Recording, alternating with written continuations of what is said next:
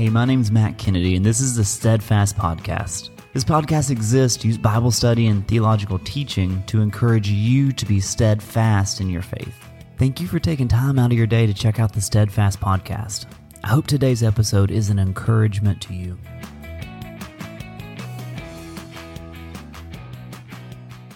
In Luke eleven, we saw Jesus speaking to the crowds, and we saw him be invited to a Pharisee's house for this dinner gathering with other Pharisees and other lawyers and such. We saw Jesus offend the religious leaders by not adhering to their man-made rules. His authoritative words made clear that God's law and God's way far exceeded that of the laws or rules of any man. Now, after prophetically pronouncing three woes on the Pharisees and three woes on the scribes, Jesus left. It seems as though the events of chapter twelve happened pretty quickly after what we just saw, considering chapter twelve starts with the words, "in the meantime," which is one of those phrases that doesn't exactly translate so smoothly. A more literal translation of "in os" is "under these circumstances," which would imply some immediacy. So Jesus goes straight from the Pharisees to this sermon. When we read the first few verses, I think the phrasing, "under these circumstances," will cast a stronger backdrop to what we are about to see. And another interesting thing about this sermon that I'll highlight as we go along is that it is one of the more Trinitarian sermons of the gospel.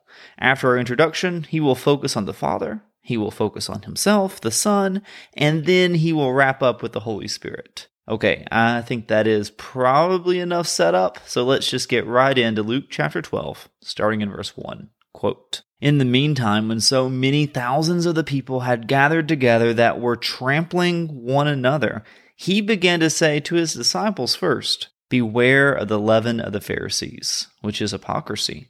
Nothing is covered up that will not be revealed, or hidden that will not be known. Therefore, whatever you have said in the dark shall be heard in the light, and whatever you have whispered in private rooms shall be proclaimed on the housetops.'" End quote. Under the circumstances of that confrontational dinner with the Pharisees, in which Jesus called out their hypocrisy to their face, he leaves there, and thousands of people are gathering together. The crowd is so big, they're stepping on one another. This is what he has to say. He turns to his disciples, and he's like, "Beware the hypocrisy of the Pharisees." He's telling his followers, hey, don't be like the Pharisees. Don't be hypocrites. At the core of hypocrisy, it is saying one thing and doing another. It is being one way in public and another way in private. The legendary basketball coach John Wooden said, quote, "Be more concerned with your character than your reputation, because your character is what you really are, while your reputation is merely what others think you are." End quote. The Pharisees had an incredible reputation. People thought that these were the most godly guys you ever did see. They were worth following. They were worth your admiration. They were worth emulating. But what good is that when their reputation did not match their character? When who they were on the inside didn't match what everyone thought they were like? Their character was worthless, hypocritical, filled with self-righteousness, which is void of any real righteousness at all. We all think we can keep up the facade of reputation, keep the rot hidden so no one will see. We think we can put on this mask and seem like we are good, but look again at what Jesus said. Quote, "Nothing is covered up that will not be revealed, or hidden that will not be known. Therefore, whatever you have said in the dark shall be heard in the light, and what you have whispered in private rooms shall be proclaimed on the housetops." End quote. Nothing that is hidden will stay hidden. That which you hide in the dark will one day have the light shining on it. Listen, our God is a righteous and a just God. How long do you think he will tolerate rebellion behind closed doors? It doesn't matter what you do in the light if you turn around and do the opposite in the dark. It doesn't matter what you do in public if you turn around and do the opposite in private. Several years ago, the world heard the name Ashley Madison. Ashley Madison was a website which enabled adultery. Members on the site were there to arrange affairs in what they believed to be a discreet and private way of committing these horrible sins. They thought their identities, their actions, their sins were hidden from the world. But yet, Jesus said, there is nothing that is covered up that will not be revealed. And on July of twenty fifteen, that's exactly what happened. A hacker, or maybe a group of hackers, hacked the Ashley Madison website, and it released all the user data. They released the names, the emails, the home addresses, the credit card transactions, everything. Now, let me ask you, do you think the users of that website would have made accounts, would have used that website, would in some cases spend thousands of dollars on that website if they knew that one day all of their sins and shame would be a matter of public record? I think they were able to convince themselves that what they were doing in the dark would stay in the dark, that what they did behind closed doors would never be brought out into public. But that's not the way it works. Now let's look forward to a potential event. Snapchat is such a popular social media app today. It has so many users. One of its features, if you're not familiar, is that messages are deleted. Now, what's interesting about this, and I mean interesting in the worst possible ways, is that under the guise of security that deleted messages seem to offer, users might, some users definitely do, send things they wouldn't send otherwise. Now, here's the thing. Snapchat actually does not and cannot guarantee that every message is deleted off their servers. So hypothetically, someday there could be a hacker or a group of hackers, like in the case of Ashley Madison, that could hack the servers of Snapchat and release all of these hidden messages that people would not want released. There could be a Snapchat hack that will bring many things that are hidden to light. You see, you can always choose your sin, but you can never choose your consequence. Let me say that again. You can always choose your sin, but you can never choose your consequence. Sometimes I, I think that if we knew the consequences up front, we might not do what we did, yet that is not how it works. It doesn't have to be explicit conduct. It often is, but it doesn't have to be. Who are you behind closed doors? Are you the same person in public as you are in private? Are there things that you're worried people might find out about you? Take the opportunity to turn from what you do in the dark. Whatever you have hidden, cast it out. Whatever needs to be brought under the lordship of Jesus Christ, just do it. Listen, Satan will bait the hook with something you want, something that looks so good. You won't even see the deadly hook, but I promise you, getting whatever the bait he has for you is never going to be worth the consequences of that hook, because you can always choose your sin, but you can never choose your consequence. Let's move on to the Trinitarian part of the sermon. It's going to start with Jesus talking about God the Father. Quote, "I tell you, my friends, do not fear those who kill the body, and after that have nothing more that they can do. But I will warn you whom to fear. Fear him who, after he has killed, has authority to cast into hell. Yes, I tell you, fear him. Are not five sparrows sold for two pennies? And not one of them is forgotten before God. Why? Even the hairs on your head are all numbered. Fear not. You are of more value than many sparrows." End quote. So the worst thing someone can do to you is to kill you. Yet Jesus is telling us that life is but a vapor compared with eternity. And there is one who has the authority to determine our eternal destination. There stands a judge. The one who can do that is God himself. And when God is referred to in this way, it is a reference to God the Father. Now, how are we going to respond to this knowledge of God? He says, fear him. Fear the one who can not only strike you down where you stand, but also has the power and authority to cast you into hell for all eternity. Now, I think most of us have experienced a burn at some point in our life. Like, it, it hurts and it stings, but ultimately it heals. Now, here's the thing about hell. It burns hot, but never burns up. To be drowning in fire forever is a level of pain and hopelessness my brain cannot begin to fathom, and I am so glad it cannot begin to fathom it. But that is worth fearing. It highlights a couple things for us. For one, it highlights the importance of valuing God's standards over other people's. Considering eternity, how much more important is it to strive to please God rather than to please man? Infinitely. The other thing I think it highlights is God's just nature.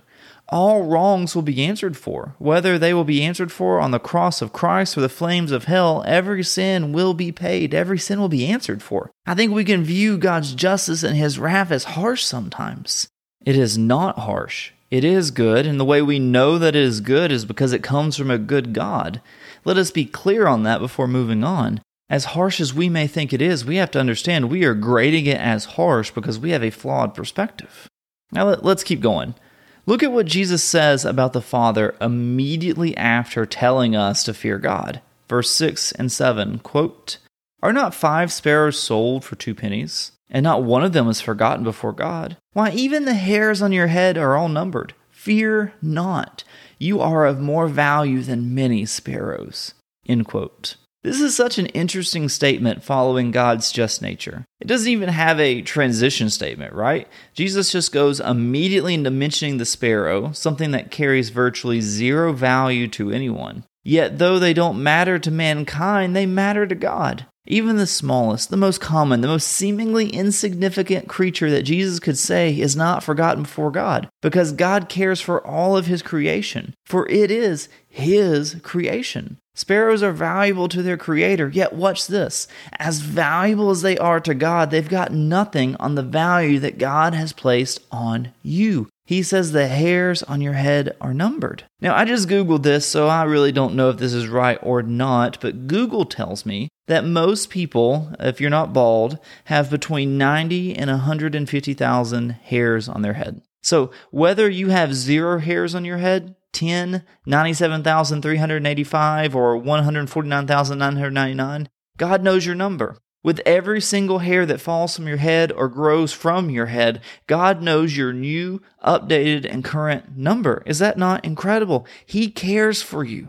He values you more than a great number of sparrows. So there is a truth about God that's not always easy to communicate, and that's partially because where we're at culturally. But depending on what background you come from, you've heard God's justice emphasized over His love, or His love emphasized over His justice. But the truth is that He is perfectly just and He is perfectly love. And since He is perfection in both qualities, in His just nature and His love nature, we really cannot rightly emphasize one over the other. They are perfection. They are intertwined with one another. Truthfully, I'm not sure we would even know of God's love without His justice and vice versa. Because think of this. Why did Christ die on the cross? Was it because the wages of sin is death, and the justice of God was compelled for that to be satisfied? Was it because God so loved the world? The answer to both questions is yes. When we really work through who God is and what God has done, it becomes so hard to divide His attributes. He is perfectly just, and He is perfectly love. Now with verses eight and nine, we're going to move on to Jesus speaking about Himself, the Son of God, the second person in the Trinity. Verse eight, quote, "And I tell you, everyone who acknowledges me before men, the Son of Man will also acknowledge before the angels of God. But the one who denies me before men will be denied before the angels of God." End quote. So now Jesus turns the conversation towards Himself. He just spoke about God the Father. He's now about to speak about God the Holy Spirit. And in between those two things, He talks about God the Son. We've got to understand how key this statement is. Jesus is presenting Himself as the dividing line between us and God. He is taking on the role of the ultimate high priest, the bridge between the Father and His people.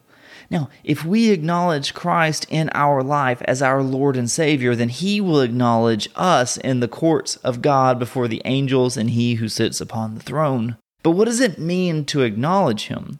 Curiously, whenever this word is translated elsewhere in the Bible, it is almost always translated as confess. And I think that frames it in a way that at least where we are now, we can maybe understand it a little bit better. Think about what Paul wrote in Romans ten, verse nine, quote, "Because if you confess with your mouth that Jesus is Lord and believe in your heart that God raised Him from the dead, you will be saved," end quote. Confession of who Christ is and belief in Him is, is the key. I think this frames it in a way we're more familiar with. So have we confessed Christ? Are we willing to confess Christ in front of other people? Would people be shocked to find out that we are believers or followers of Jesus?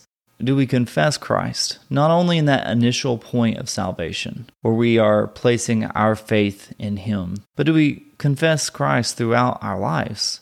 No matter where we go, is it known that we're followers of Jesus, that we love Him, that we're trying to be like Him, that we're pursuing Him with all we have, that He is the greatest priority and greatest treasure in our life?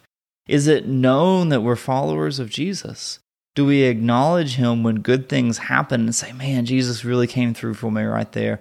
Or when hard things happen, say, I will cling to Jesus in the midst of this storm. For though I walk through the valley of the shadow of death, I shall fear no evil, for he is with me.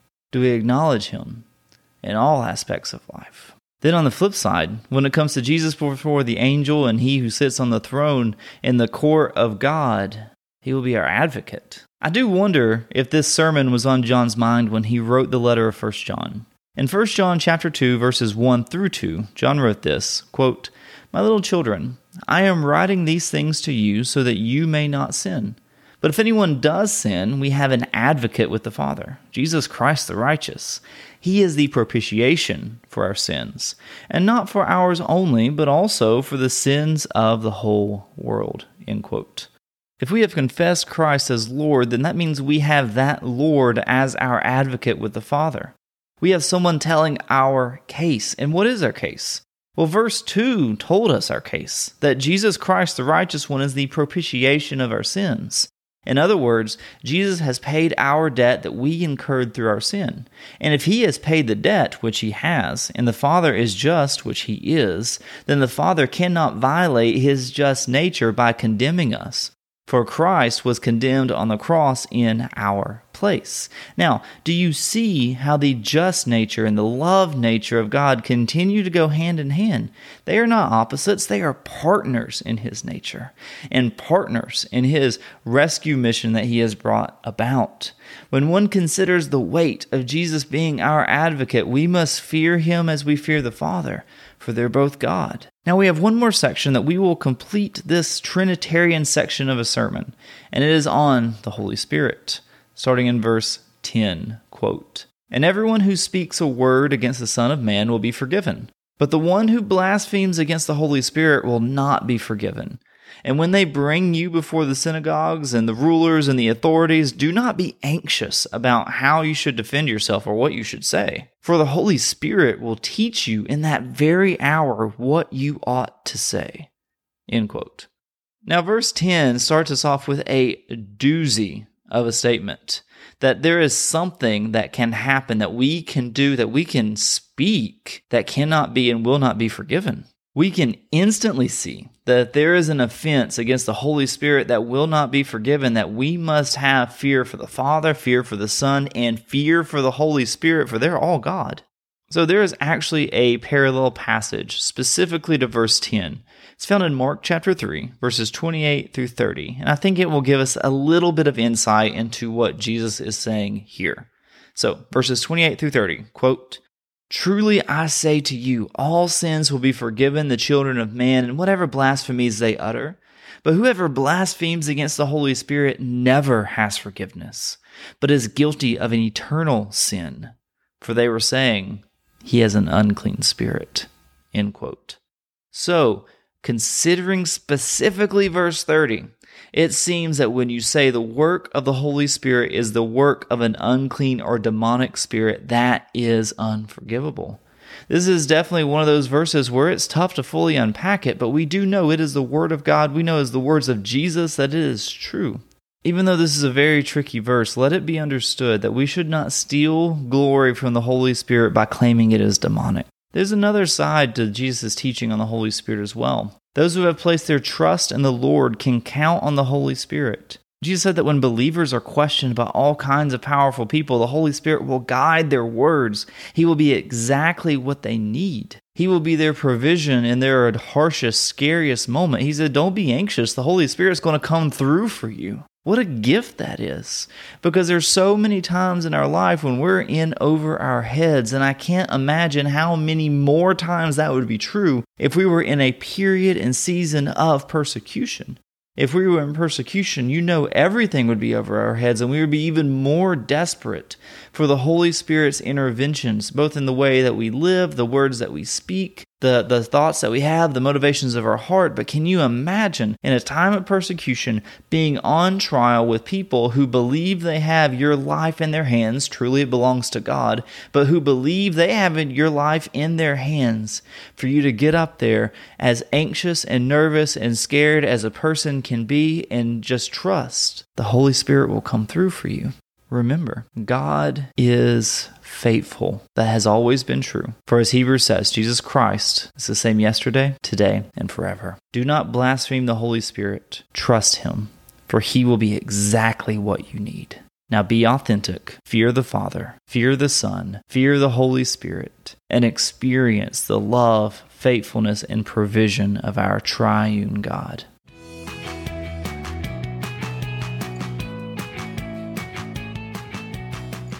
Thanks for listening to the Steadfast Podcast.